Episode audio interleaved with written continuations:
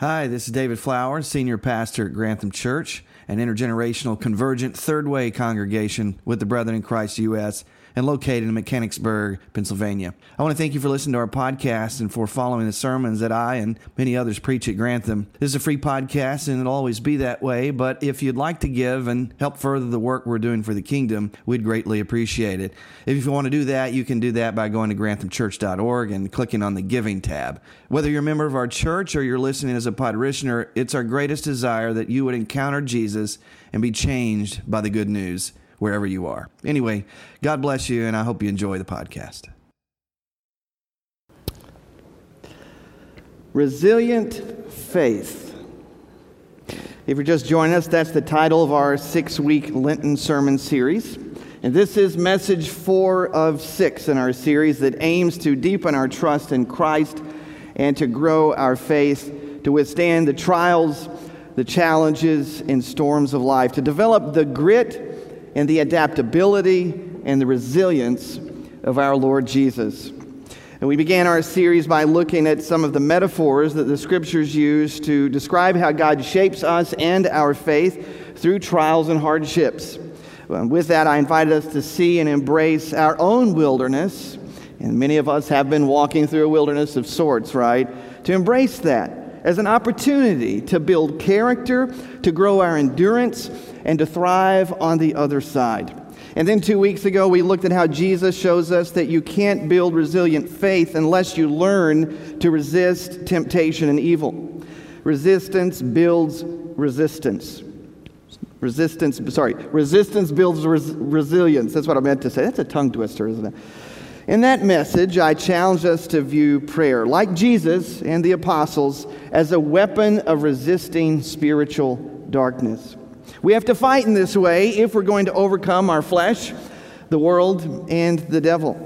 And then last week, I shared a message called The Necessity of Lament. I said that this life is full of trials and troubles, and if we don't acknowledge what is wrong and learn how to properly lament, we will grow to be spiritually malformed.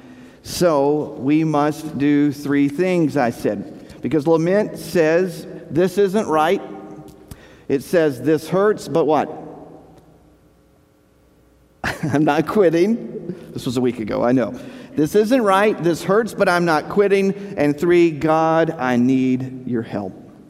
I hope that you found that sermon helpful, and I hope that we'll continue to practice lament together whenever the need arises. All of that brings us to the next installment, a message I've entitled today Know Who You Are know who you are. And let me just say, I think that this is the most important message that disciples of Jesus need to hear. Now, that isn't me saying this is the best message that you're ever going to hear preached, but the content of this sermon is one of the most, if not the most important message that we could hear today as disciples of Jesus. And I think that that will become clear as we move along today. So, if you would, I'd encourage you to take some notes if that's something that's helpful for you and really tune in to the voice of the Spirit this morning. Let's pray. Father, our ears and our hearts are open to you. Holy Spirit, I don't know what we've all brought into this room this morning, but I pray whatever it is that we would lay it at your feet right now. We empty ourselves out before you. Fill us now with your Spirit. Words of hope, of conviction, of encouragement. In Jesus' name, amen. Anyone ever experienced amnesia? Raise your hand if you've ever experienced amnesia. Okay, a couple of you. I've never personally experienced it, but I can imagine how troubling that would be. Uh, when I was a teenager, uh, we were, I think it was around Christmas time, we played a football game when we were younger uh, at my grandparents' house out in a big field in front of their house.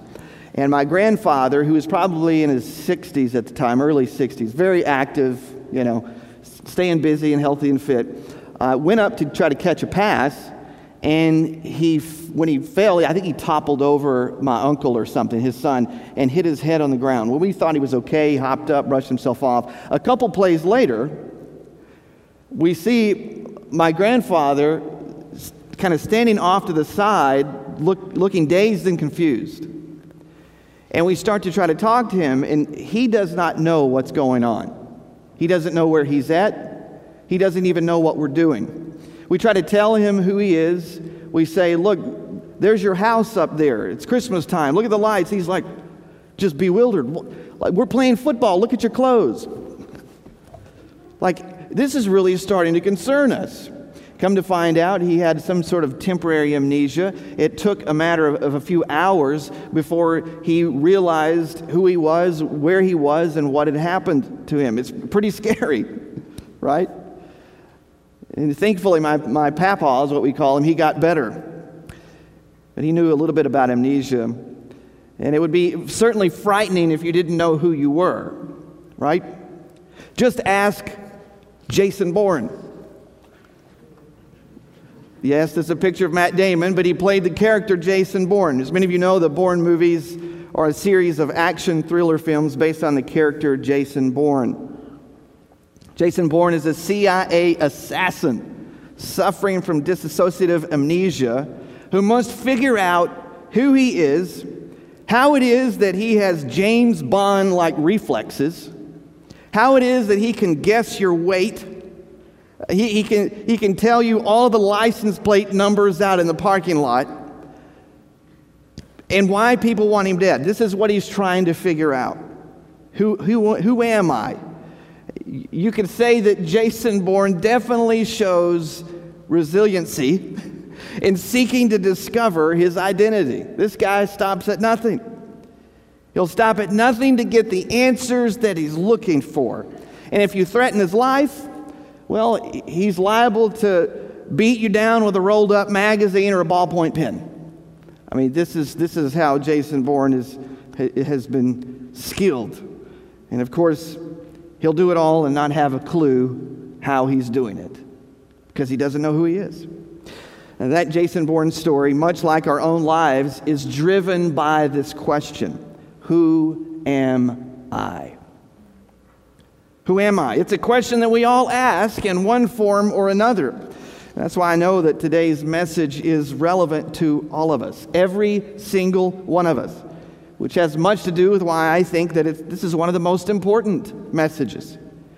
It's because your identity, listen to me, knowing who you are is absolutely essential to the health and the flourishing of human beings. To know who we are. Because, like Jason Bourne, you can't ever find peace. You can't ever find purpose and rest in your soul until you know who you are and align yourself to the truth. And to live into that truth is God created you to do. Which brings us back to Jesus in the wilderness. You knew I would tie Jason Bourne into Jesus in the wilderness somehow. Here we go. Let's begin our scripture reading with Mark chapter 1, verses 9 through 13. At that time, Jesus came from Nazareth in Galilee and was baptized by John in the Jordan. Just as Jesus was coming up out of the water, he saw heaven being torn open and the Spirit descending on him like a dove. Now, think about this. Heaven being torn open indicates what is known in theology as a theophany. A revelation is happening here. Now, the Greek word for being torn is schizo, and the only other time that this Greek word is used in the Gospel of Mark is when Mark describes the tearing of the temple curtain in chapter 15, verse 38. In other words, this event is a divine breakthrough, it's something supernatural. And the dove here, while many scholars debate its meaning, I think it's safe to say is symbolic of the Spirit coming to rest on Jesus, the Ruach of God, the breath, the wind, the Spirit of God, like in Genesis, hovering over the waters like a bird, coming to rest on Jesus, a symbol of his anointing. Verse 11, look at this. And a voice came from heaven saying, You are my Son, whom I love. With you I am well pleased. Brothers and sisters, don't miss what is happening here. And think about this Jesus has done nothing publicly significant or noteworthy up to this point. He hasn't healed anyone, he hasn't told a parable, he hasn't preached a sermon, he hasn't performed a miracle. Up to this point, Jesus, son of Mary and Joseph from the podunk town of Nazareth, has lived a simple but faithful life of obscurity for about 30 years of his life. And here are the words coming from the Father You are my Son, whom I love. With you, I am well pleased. And then one day, Christ walks into the Jordan to be baptized by his cousin John, and these words from the Father in heaven. Folks, why is this so important? It's important because it says that God's favor and our worth is not dependent upon anything that we've done or will do. Did you hear me? I mean, we ought to be shouting for joy and running the aisles if we weren't worshiping with restrictions. This is important because Jesus is about to begin his ministry, look at this, from a place of affirmation, from a place of security, of belonging, and of acceptance. He begins there. You got to know that makes a difference. Because the Father's love isn't dependent upon any of those things. Jesus doesn't need to earn the Father's favor, He already has it. You see where we're going with this? And because of that, He doesn't need everyone to like Him. He doesn't need everyone to like His sermons. He doesn't need everyone to agree with Him. Because you know, when you get your life from that, what happens when someone disagrees with you? And Jesus is never that way. How? Why? Because Jesus knows who he is. He has the Father's favor. He doesn't need yours and he doesn't need mine.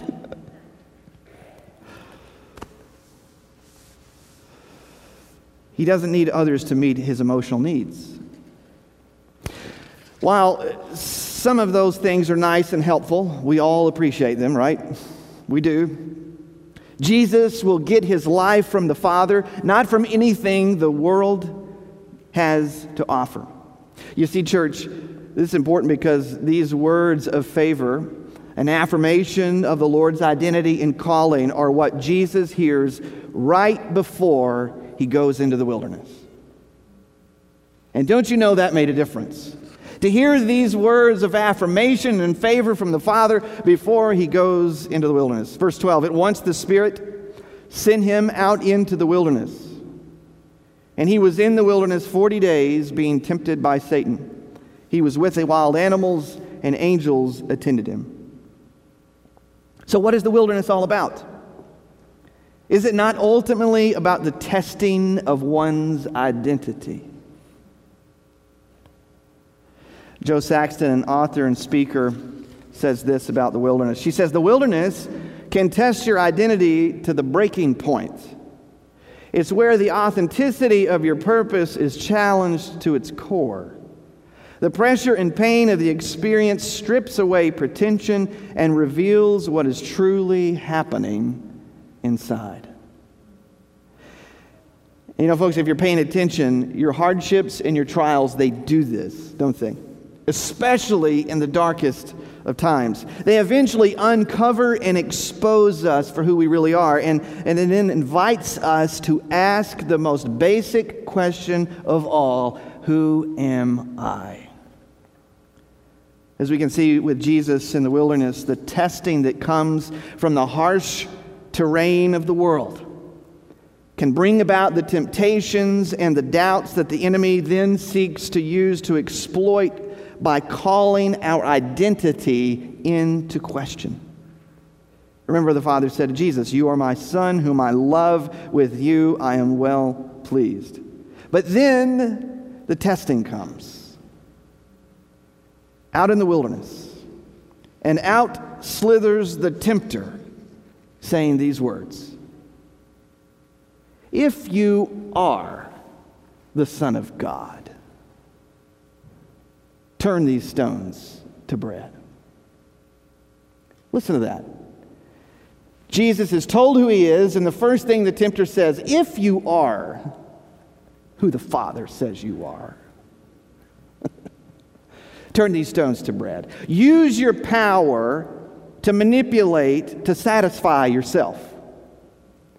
Use your power to feed people's bellies. Don't worry about their souls. If you are the Son of God, throw yourself down from the Temple Mount. Hey, use your power. If you are who the Father says you are, use your power to convince people so you don't have to go the way of suffering, the Via Dolorosa. You don't have to go through the wilderness. We all know how Jesus responds to the tempter.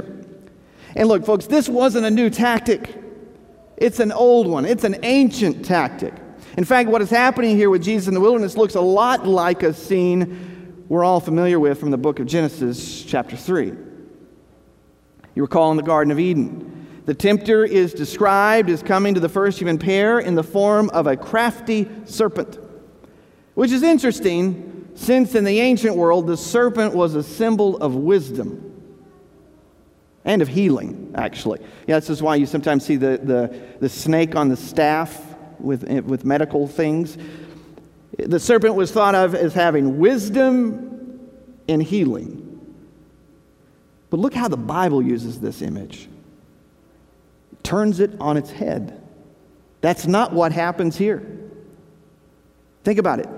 You're an ancient reader, you're reading along, and you see the serpent comes in the picture. You're like, oh, something good's about to happen, right? No. Plot twist the serpent sneaks up on Eve, who's all alone and who didn't hear God's command for herself. If you go back and look at the story, Adam heard it, not Eve.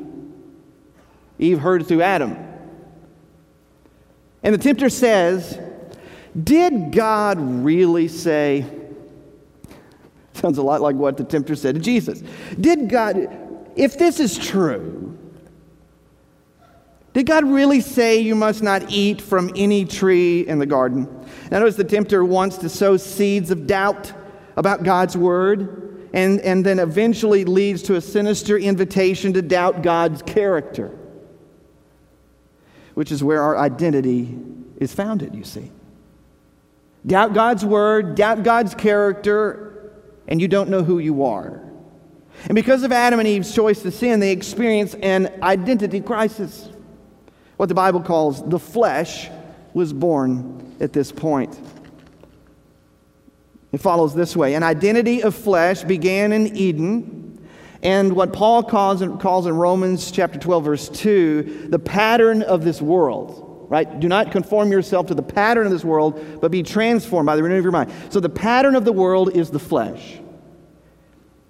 An identity of flesh began in Eden, and the pattern of this world seeks to maintain and conform us to a false identity at every turn. Get your identity from the stuff, be a consumer. Get your identity from your sexual orientation. Get your identity from what this person says about you. Get your identity from your promotion or your demotion. You see, this is the way the world works. And there are really three, three basic lies that are wrapped up in this. Lie number one, you can see this in the garden, you can see it with Jesus. You can do better than God. You can't really trust him. Right? Can you? Did God really say? Right? You can do better. The second lie, you can live without God. Imagine that. Imagine that you could live without God. And lie number three, you can be your own God. Look at the progression. You can't really trust God. Eh, you don't really need Him in your life. You don't need the church's liturgies. You don't need those. Just live how you want, live for yourself, you know, be a good person. And then the, the ultimate lie here is you can save yourself. But we don't want to go down that road, amen? We don't want to go down that road. Instead, we need to know what the Bible says is true about us. So here's a little theology. Let's think biblically and theologically about this so we can truly understand what Christ has done for us and how we can know who we are, our true identity according to the Gospels. Here's what the scriptures teach about human beings. Here's the bigger, bigger picture. As we see in Genesis 3, the first humans sinned and experienced shame emptiness. This is the, what nakedness was all about in Genesis 3. They experienced shame, guilt, emptiness, and enmity between God, separation and hostility between themselves and God and others. What does the Bible say about you? It also says we're made in God's image, but broken and not as we should be. Oh, the world just gets this one wrong. But, folks, this is what the Bible teaches. We're all made in God's image. We all have inherent worth and value, but we're also broken and not as we should be. Just because you're a certain way or feel a certain thing doesn't get God's stamp of approval. As, as much as we can't say the devil made me do it, we also can't say God made me this way if in fact it doesn't look like Jesus and what it means to be a fully functional, healthy, flourishing human being. So we're made in God's image, but broken down as we should be. Not everything is as God intends. Therefore, we are all born into flesh, the scripture teaches, and a world that has been impacted by the fall. When you think of a fall, you often think of tripping and falling down. Really, this, what we're talking about, is a rebellion. A rebellion in heaven and a rebellion on earth. And then so God sent Christ to free us from the flesh and the fall by giving us a new identity the first uh, youth group I ever uh, pastored, we had a, a, name for the group. We were called Sinners Made Saints. it sounded good at 20 years old. Sinners Made Saints. But this is true. This is what Christ wants to do give us a new identity based on what he's done for us.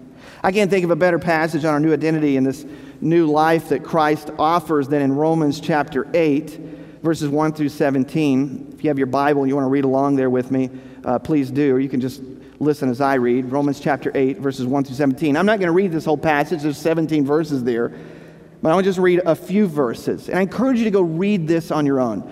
I, I don't know, I think Romans 8 may be my favorite chapter in all of the Bible. It's a good one. You need to read it. But look at what chapter 8, verse 1 and 2 says. Paul says, Therefore, there is now no condemnation for those who are in Christ Jesus. You don't have to hide from God as Adam and Eve did. There's no condemnation. Because through Christ Jesus, the law of the Spirit who gives life has set you free from the law of sin and death. Verse 5, Paul says, Those who live according to the flesh have their minds set on what the flesh desires. But those who live in accordance with the Spirit have their minds set on what the Spirit desires.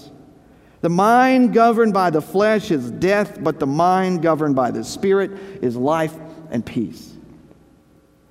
And then in verse 14 through 17, Paul says, For those who are led by the Spirit of God are the children of God. Those who are led by the Spirit of God are the children of God. The Spirit you received does not make you slaves so that you live in fear again. Rather, the Spirit you received brought about your adoption to sonship. Now, in the ancient world, to be adopted, in the, say in the, in the Roman culture and context, meant that you get all the rights and privileges of the one adopting you. So, our adoption to sonship, our adoption to daughtership into Christ allows us to say to God and to call upon God in this way in the Aramaic, Abba. You know, in English, those sometimes the first words uh, might be dada, you know. Usually it's mama, but dada. This was the Aramaic, Abba. You get to call upon God and know Him as Father. Isn't that wonderful? The Spirit Himself testifies with our spirit that we are God's children. And now, if we are children, then we are heirs, heirs of God and co heirs with Christ, if indeed we share in His sufferings, in order that He may also share, we may also share in His glory. And think of that as you go through the wilderness, who you are. Even when we suffer, we can be like Christ and know our true identity. And that's not what all Paul says about this. In Galatians chapter 2, verse 20, a, a, verse that many of you are probably familiar with, Paul says, My old self has been crucified with Christ. It's no longer I who live, but Christ lives in me. So I lived in this earthly body by trusting in the Son of God who loved me and gave himself up for me. And look, folks, if anybody knows this, it's Paul, the former persecutor of Christians. My old self has been crucified. I have a new life. And this tells us that you're not the worst thing that you've ever done. Isn't that great? We call it good news for a reason. You're not the worst thing you've ever done. And like Jason Bourne, once you realize who you are at your worst, as Jason did at the end of the first movie, and as Saul of Tarsus did on the road to Damascus, you can then say, I don't want to do this anymore. I don't want to do this anymore. You can choose to say, I don't want to be the old self. I don't want to be the sinner and the killer. Instead, I want a new identity. I want a new life. And so I receive again and again what Christ has done for me. That's how Paul can write this to the messed up Corinthian church. He said in 2 Corinthians chapter 5, verse 15 through 17, Christ died for everyone so that those who receive his new life will no longer live for themselves. Instead, they will live for Christ who died and was raised for them. So we have stopped evaluating our, our, our others from a human point of view. That one time we thought of Christ merely from a human point of view, how differently we know him now. And this means that anyone who belongs to Christ has become a new person. The old life is gone, and the new life has begun. Now, maybe that there's someone listening to this message about our identity in Christ. You're, you're hearing this message about our identity in Christ, maybe for the first time. But chances are, for a lot of us, we've, we've heard this before. In fact, we've heard it a lot but we keep forgetting it. So, for many of us, the wilderness comes and, and God wants to use it to remind you of who you are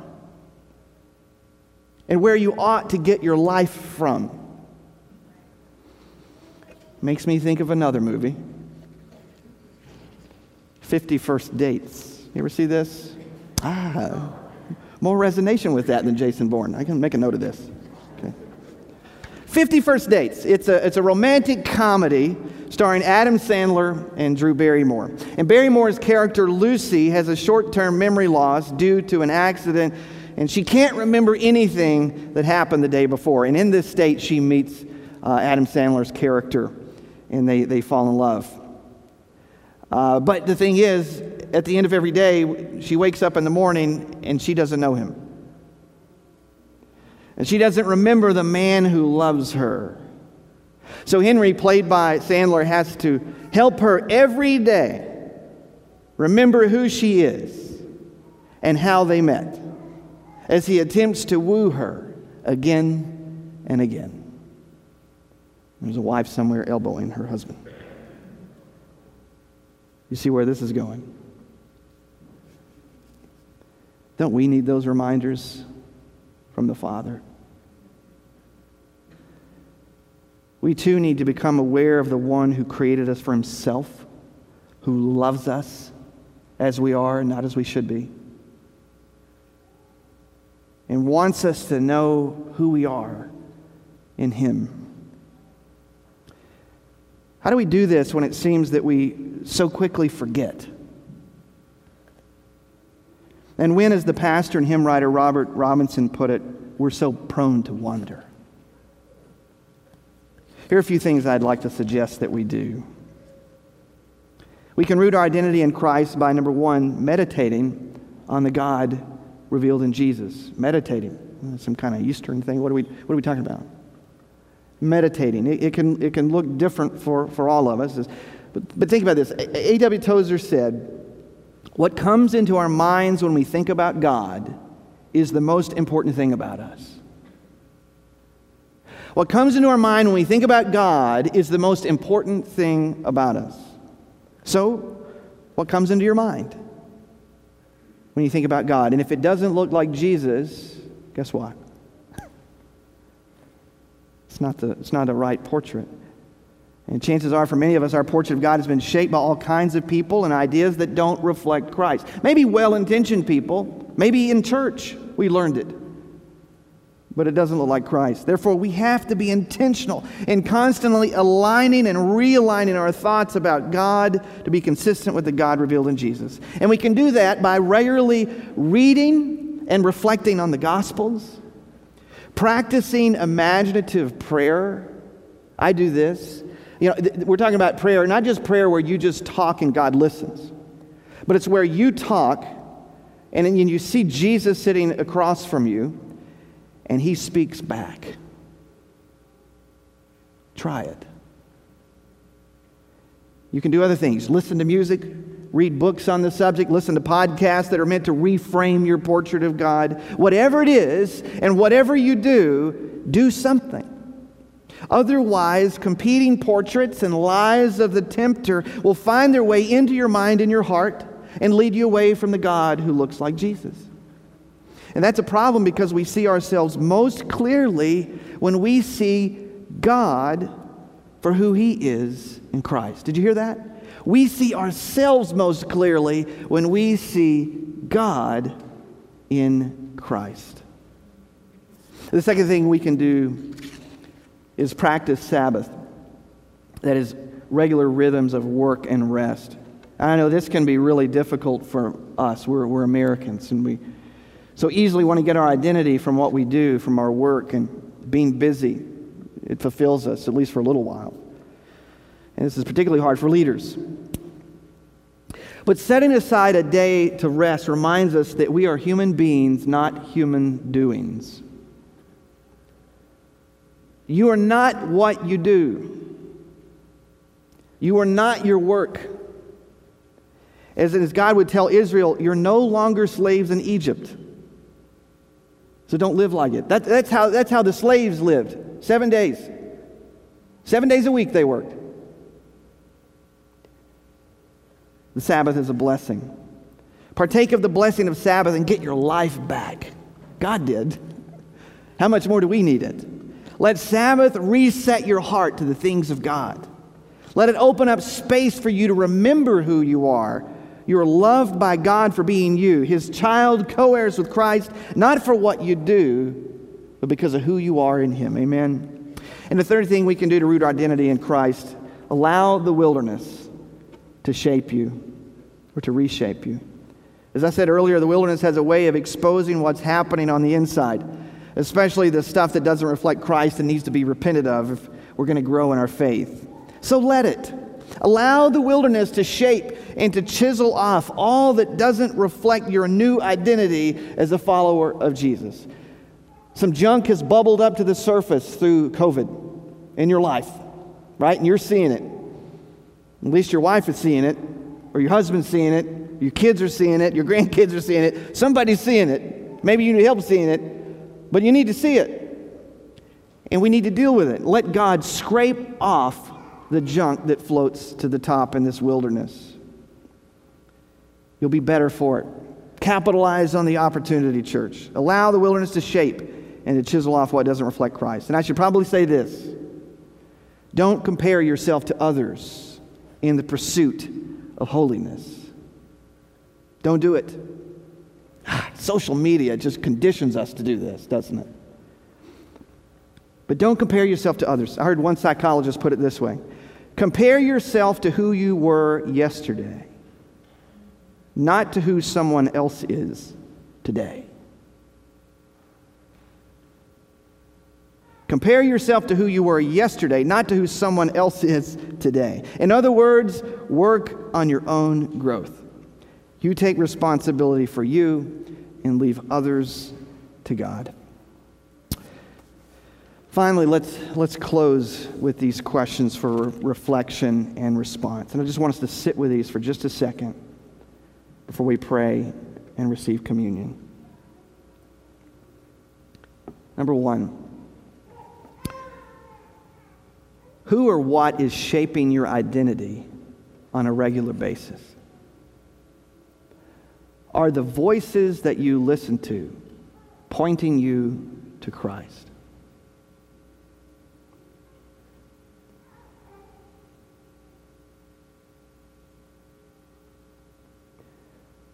The second question Does your view of yourself reflect what the Bible says? If not, what needs to change? And in a lot of cases, what needs to be healed?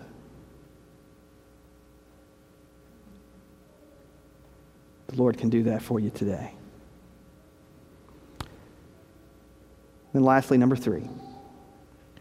In what way is the Spirit inviting you to know who you are in Christ and grow a more resilient faith in the wilderness?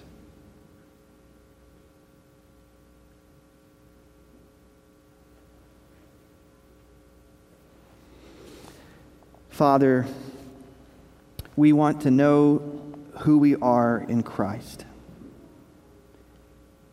We need more than just words. We need those words to be accompanied by a real experience in our soul, to feel your favor and the peace and freedom that comes from being loved by you. As we reflect on what we've heard, and as we prepare to receive communion together, we pray that your Spirit would move in us to confess our sins and believe, to believe in your grace. The grace that says we're forgiven, the grace that says that we can change, the grace that says that we can live into our purpose as your children. Thank you, Lord, for making that possible. And bless us now as we remember who we are at your table. In Christ's name we pray. Amen.